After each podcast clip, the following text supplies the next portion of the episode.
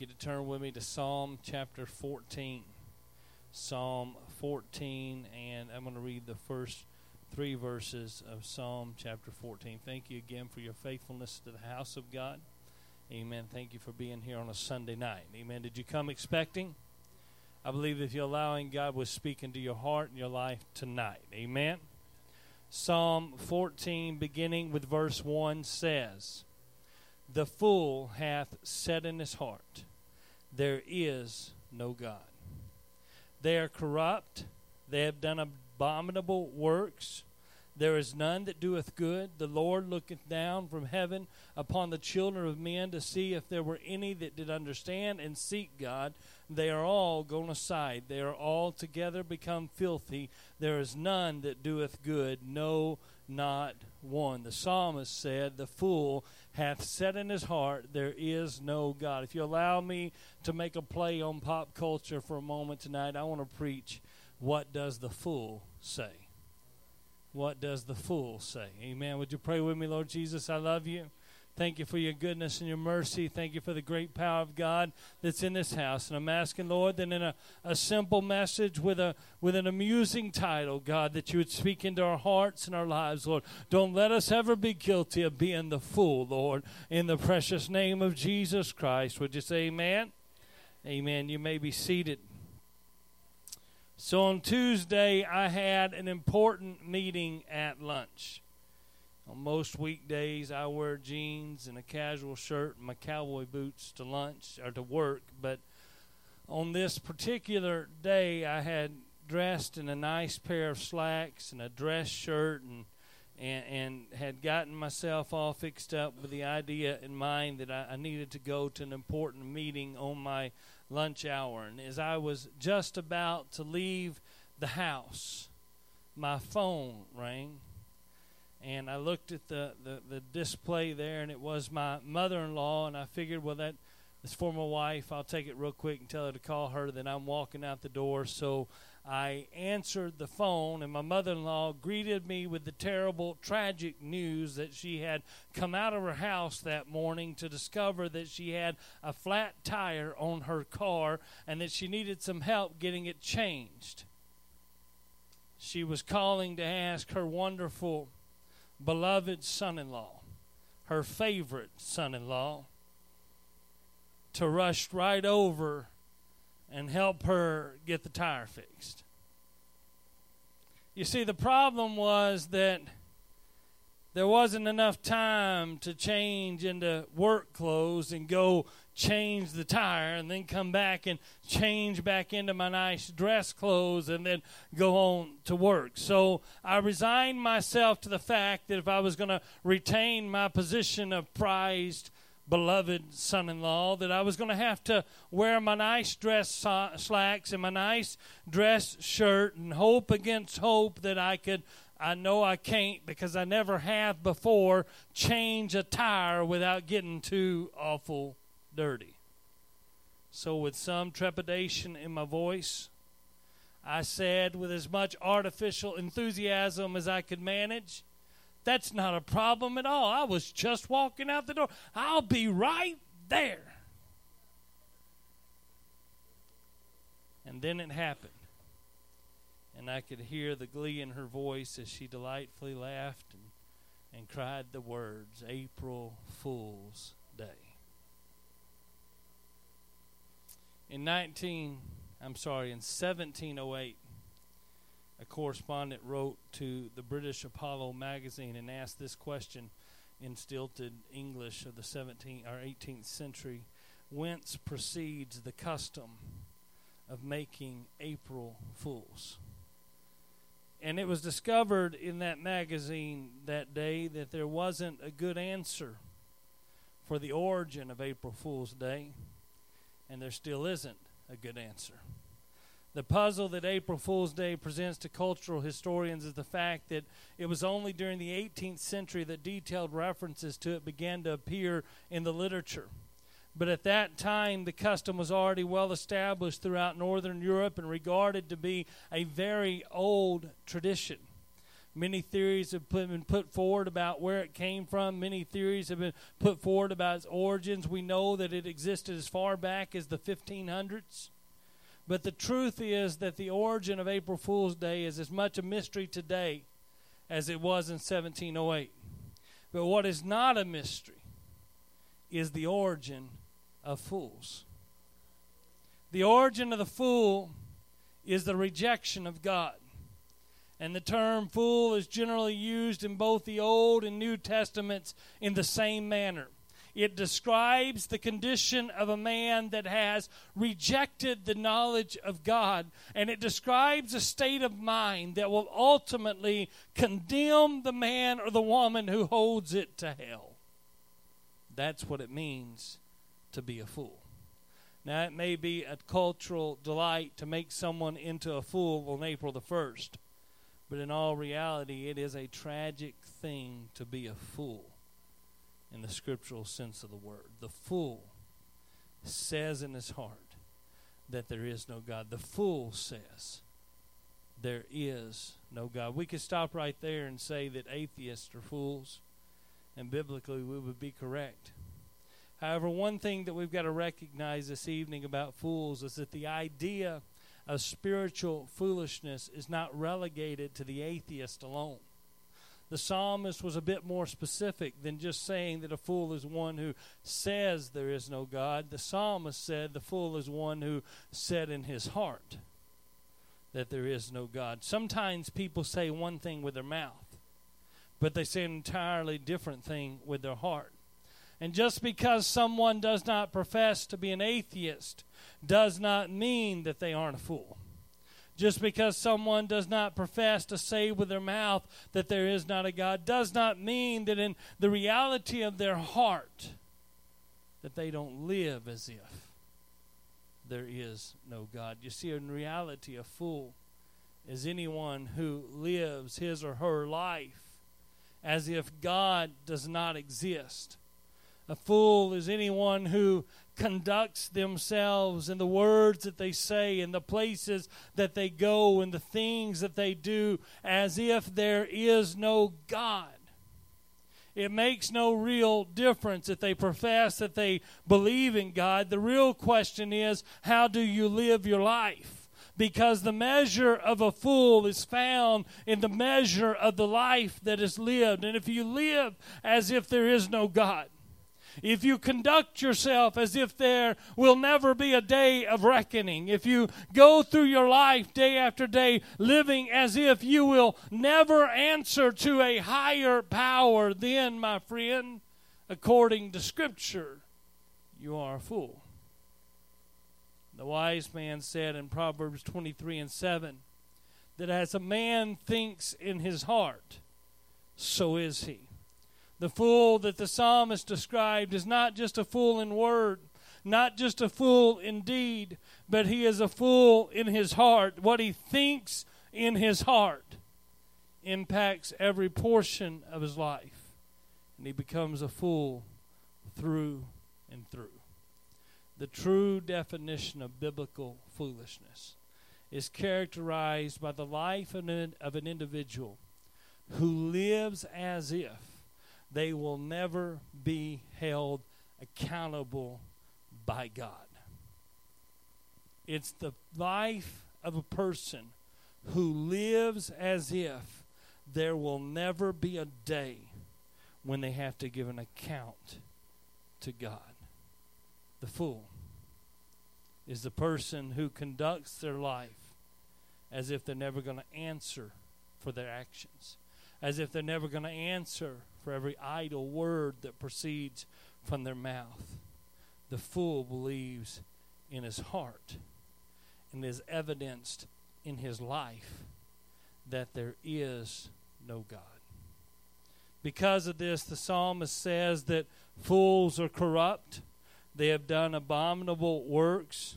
There is none among them that does any good at all. They are completely, totally turned away from and have forsaken the ways of righteousness and goodness because they have purposed in their heart that there is no higher moral authority than their own sense of self pleasure. They do whatever seems good to themselves with no regard at all for morality and righteousness. That's what it means to be a fool. The fool says, I'll do what I want to do, and nobody better say anything about it. The fool says that if it feels good to me, then that's good enough for me. The fool is very self centered. From his perspective, he is the only one that matters. He is the final judge of right and wrong. He is the final arbitrator of good and evil. He is a God unto himself.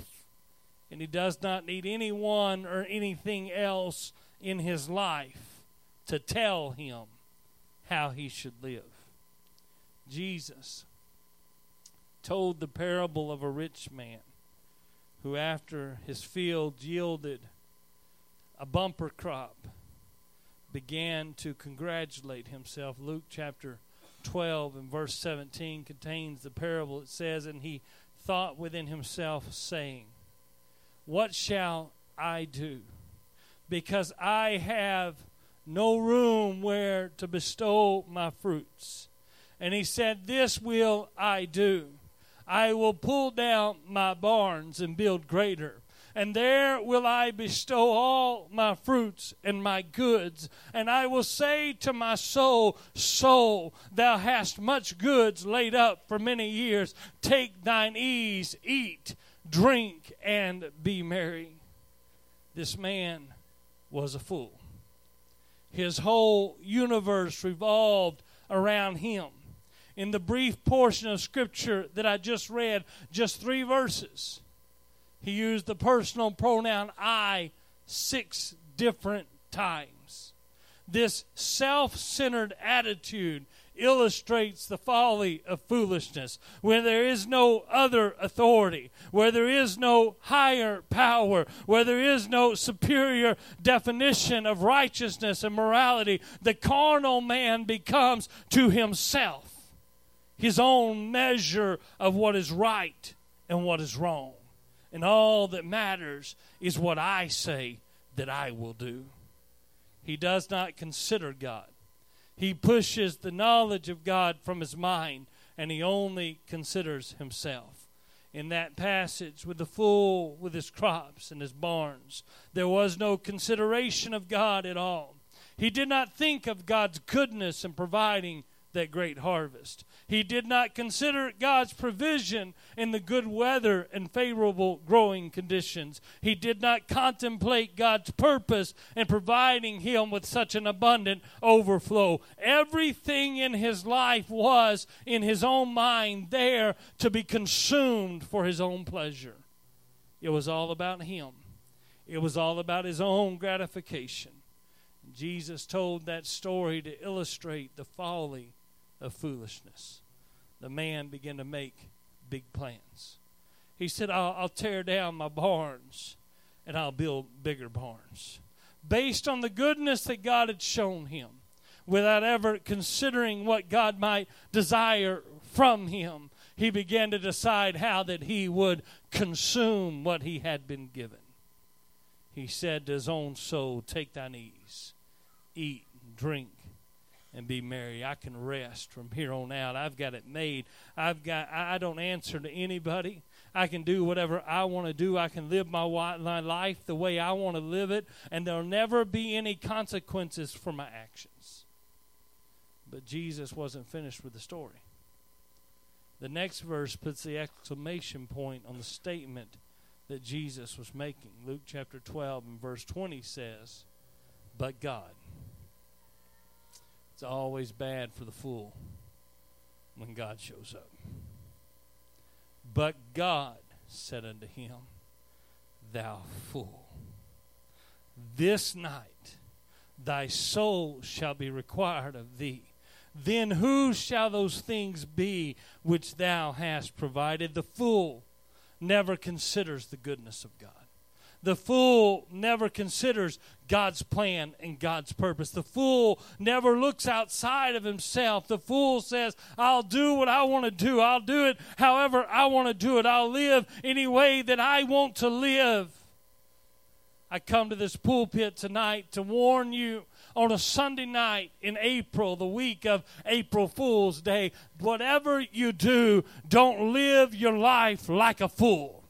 Whatever you do, don't waste the goodness of God like a fool does. Stop uh, and consider your ways. Uh, stop uh, and consider your life. Uh, stop and consider the goodness and the mercy and the grace of God. Don't consume it like a fool does. Are you guilty of living like the fool? Are you guilty consuming God's blessings and God's goodness without ever contemplating the plan and the purpose of God for your life. My goodness. God has preserved you through some times when you didn't deserve His grace. God has brought you through some dark, lonely nights when you had rejected Him and pushed Him away. God has been your protection when you were running from Him. God has watched over you whenever you had no care in the world about Him. Listen to your pastor tonight. Don't consume your life like a fool. Don't waste your living on yourself. Stop and consider the goodness of God. Stop and consider the blessings of God. Stop and consider all that God has done for you. Do you think that God preserved your life so you could waste it? Oh, you remember that brush with death? You remember that moment when you thought it was all going to go away. And God, by His mercy, preserved you. Do you think He did that so you could spend your life on yourself? Do you think He did that so you could just live it any way you want to live it? Do you think that God spared you so that you could foolishly consume the blessing that He had given me? Oh my, that's the life of a fool. A fool is a fool because of his folly. A fool is a fool because of his deeds. Listen to me tonight. It is possible to profess to be wise, yet live like a fool. There are a lot of people who don't regard themselves like as a fool, but they live like a fool lives. They profess to know God, they profess to love God, they profess to serve God, but they live as if there is know God. They may not regard themselves as fools, but the folly of their action declares that they are fools in their heart because the fool never stops to consider God. The fool is always too busy to pray. The fool is always too consumed with life to take the time to spend time with the Master. The fool is always too consumed with the carnal to ever stop and consider the spiritual. The fool has too many important things things to do to set aside time for prayer and fasting and dedication, the fool has said in his heart and demonstrated in his life that he believes that there is no God. Perhaps the most dangerous revelation about a fool in Scripture is that a fool may not even realize that he is a fool. Proverbs chapter 12 and verse 15 says that the way of a fool is right in his own eyes. The way of a fool seems right to the fool. The way of a fool seems good to the fool. The way of a fool seems to the fool as if he's doing everything the way that he's supposed to do it. His own foolish heart becomes his own standard for right and wrong. And in his mind, he convinces himself that his way is good. In his own heart, he convinces himself that he has done no wrong. His way is right in his own eyes. The psalmist said, They that work iniquity those fools, they do it because they have no knowledge, because they are intentionally ignorant of God. And because they have decided to put the knowledge of God out of their mind as fools, they become ignorant of the judgments of God and they think that their way is right because they have determined to ignore God, because they have not made a place and a space in their life for God to speak to them and lead them and direct them. They become callous to the judgment of God. They become callous to the discipline of God. They become callous to the severity of going against the will of God. And they become ignorant of the very judgment that is to come. And they convince themselves that their way. It's a dangerous thing when you don't have room for God. It's a dangerous thing when you don't take time to spend with God in your life because if you're not careful, amen, the fool becomes a fool because he rejects the knowledge of God. The fool becomes a fool because he doesn't make a place uh, for God in his life. The fool becomes a fool because he chooses to become ignorant of the judgments of God. The fool becomes a fool because he finds a way to drown out that little voice of conviction. Uh, he finds a way to distract himself so that he doesn't notice that tug at his heart. The fool doesn't have any reservation at all about sin because he doesn't have any real knowledge of sin. To him, everything that he does is good. To him, sin is always something that somebody else does to the fool, their life is perfect and everybody else is wrong. They don't have any knowledge of their own wrong. Their way is right. There's no better description of the world that we live in today than that of a fool. With absolutely no sense of a moral compass, our society has embraced sin because they have rejected the knowledge of right and wrong. They have called evil good, and they have declared good to be evil by choice. They have rejected the understanding of goodness and evil. They are absolutely ignorant of the knowledge of God by their own choice. But can I tell you, saints of God, we can't afford to live that way. We can't afford to get so caught up in our life that we don't make time for God. We can't afford to get so caught up in day to day living that we don't have the opportunity to stand in the presence of God. We can't afford to become so drowned with the voices of this world and so caught up in the noise and chaos of everything that's going on in this life that we can't hear the voice of God, that we can't feel that gentle tongue of the Spirit of God. We can't afford to live the fool lives with no knowledge of what is good and pleasing to God. We must be diligent to maintain our awareness of God. We must be persistent in submitting our hearts to God. We must examine ourselves and our thoughts and our motives. We must bring ourselves uh, before the throne of God uh, and say, Lord, search my heart and search my thought and search my ways. And if there's anything in me, God, that's not like you, examine me, search me. I don't want to get to the place uh, where I convince myself that my way is good, even when it's contrary to the way of God. Many a good man has gone astray simply because he allowed the mindset of a fool to get into his heart. And He decided that he knows better than God does what is good for him. Many years ago, a man called Stephen Charnock wrote a book called The Existence and the Attributes of God. One of the chapters in that book was named practical atheism. He defined a practical atheist as one who may not be an atheist in name, but who is an atheist indeed.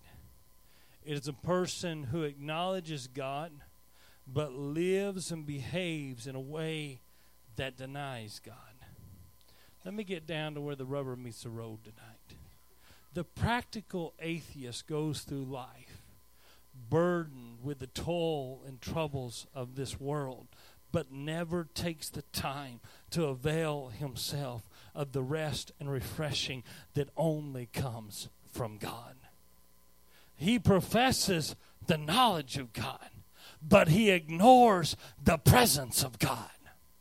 He professes a love for God, but he lives as if there is no such thing as a fountain of living water overflowing into his life. He carries around with him his burdens and his despairs, and it never crosses his mind to fall at the feet of the Master.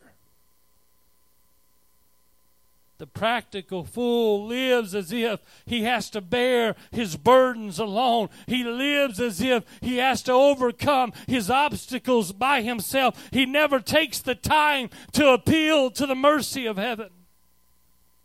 How many times have you sat in the house of God while the glory of God was moving through this place, but have failed to really reach out and touch God yourself for your own personal need? How many times have you clapped your hand and amen the preacher and clapped along with the singers uh, and felt the glory of God moving and said, Lord, I wish you'd touch somebody else, uh, but never really took the time to reach out and get a hold of God and get the blessing that you need?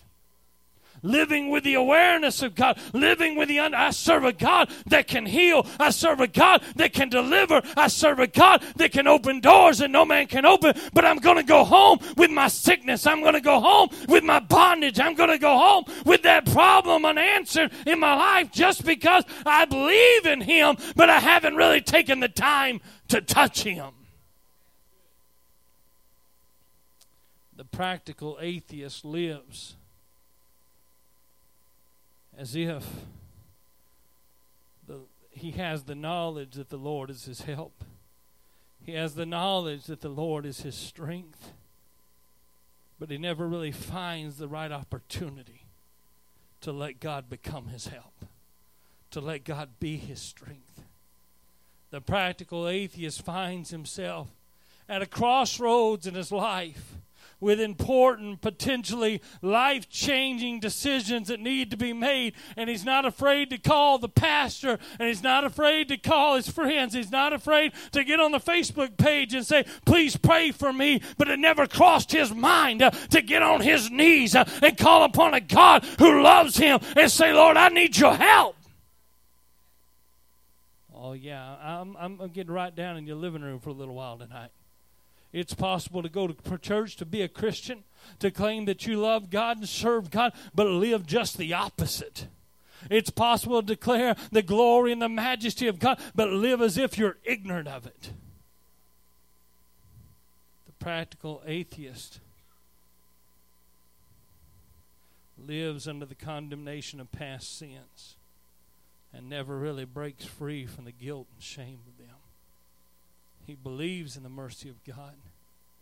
But tragically, he isn't convinced that he's good enough for the grace of God. And he lives in bondage while he believes in a God that can set people free. The practical fool knows that Jesus Christ died to set us free, but somehow she disqualifies herself from the liberty that God desires to give her. A story was once told of a man who was crossing the ocean. He was leaning over the side of the vessel. It was a bright and sunny day, and not a wave broke the surface of the water just a ripple here and there, kissed by the rays of the sun. And the man, as he leaned over the rail of the vessel, was tossing something into the air, something which, when it fell through the sunlight, sparkled with singular radiance and glory. And he watched it so eagerly as he tossed it up into the air as it dazzled in the sunlight, and then he caught it as it fell. And he tossed it up again and again, and it threw out its marvelous rays of bright, brilliant color as it fell through the sunlight. And he would catch it in his hand. At last, an onlooker came and said, Man, may, may I ask what it is that you're throwing into the air so carelessly? Certainly, the man replied, Have a look. It is a diamond. The onlooker was amazed and said, Well, is it worth much? The man said, Yes, it's a very great value. See the color of it? See how flawless it is? See how beautifully it reflects and refracts the sun. In fact, everything that I have in the world is in that diamond. You see, I am moving to a new country to seek my fortune. And I have taken everything that I own and I have sold it all. And I've bought this one precious stone. This diamond is everything in my life. Startled, the onlooker asked him, said, If it is so valuable, why are you taking such a risk with it? The man merely chuckled and said, It's really no risk at all. You see, I, I've been doing this for a while now, and I haven't failed to catch it yet. The onlooker pressed on, said, But there, there might come a last time. You might make a mistake.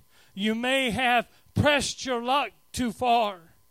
And just then the man laughed and he threw it up in the air again, and it dazzled in the sunlight again, and he reached out and he caught it as it fell again and again and again, and then once more.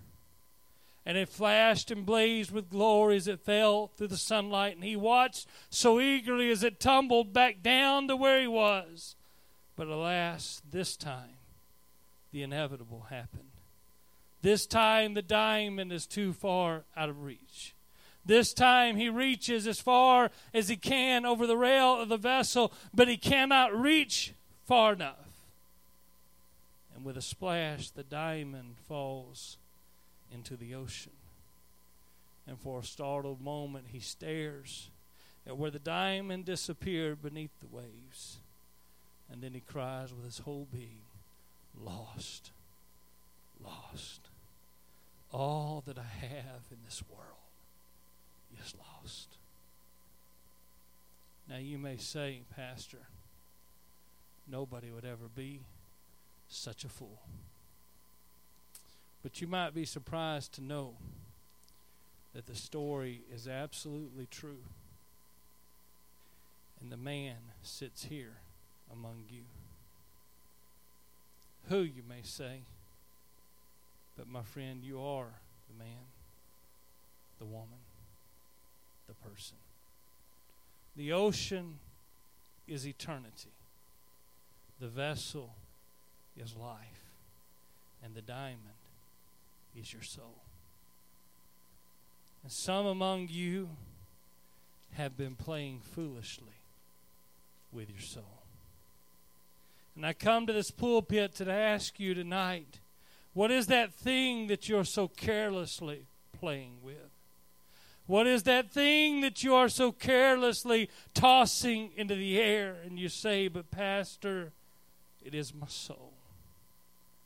And I question you of its value. And you declare that it is worth more than the very life that you live, for the value of eternity is wrapped up in your soul. So, Pastor says, don't you think you're taking a terrible risk by playing with your soul the way you're playing with your soul? To which comes the foolish reply Oh, no.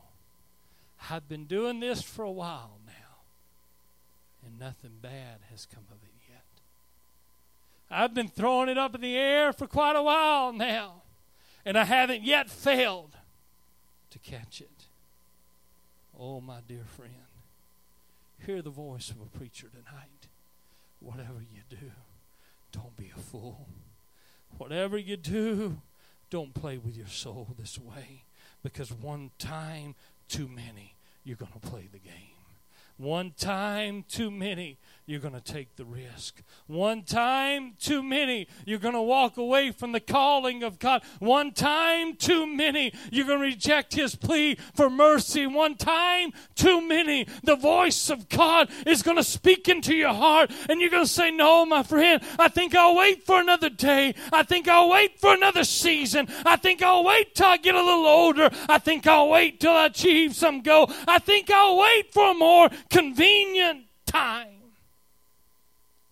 And you'll toss the diamond into the air one time too many. And it will fall far beyond your reach and tumble into the ocean of eternity. And in that moment, when it's too late, you're going to recognize what you have lost. And your heart will cry the cry of the fool lost, lost. Everything in my life is forever lost. Tuesday may have been April Fool's Day, but I believe that today is the day to quit living like a fool. I believe today is the day to quit taking chances with eternity. I believe that today is the day to quit playing games with your soul, to quit playing games with the calling and the purpose of God. I believe that today is the day to make up your mind to follow the Lord. I believe that today is the day to make up your mind that you're going to be who you say you are.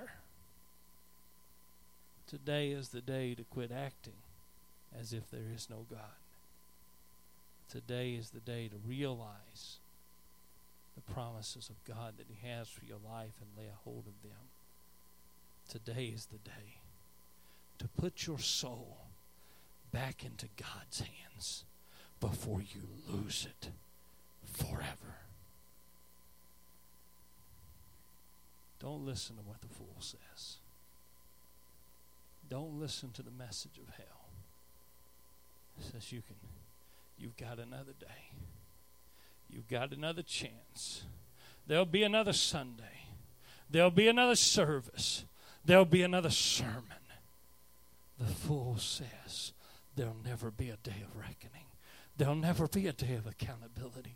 There's never going to be a day of judgment. You can play as long as you want to play. You've gotten a long way with it this far. You can keep on, keep it on. It's always going to be as it's always been. But I come to tell you tonight uh, one of these days you're going to go too far. And you will lose your soul. The fool says, There is no God. But the preacher says there is a God and he loves you so much that he died for your sins. The preacher said there is a God, and he was concerned enough about the condition of your soul that he made this service today just for you. The preacher said that God loved you enough uh, to send a man into your life to beg with you and plead with you. Friend, don't take this risk. Uh, friend, don't keep playing this game. Friend, it's time to guard your soul. There is a God, and he bids you to come unto him and find rest and refreshing. There is a God, and He has a purpose for your life. Please stop playing the fool. Please stop living like a fool. Please consider the truth. There is a God. There is a heaven to gain there is the hell to shine. And your soul is worth more than anything else in the world. Would you stand with me? The real question tonight is not what does the fool say?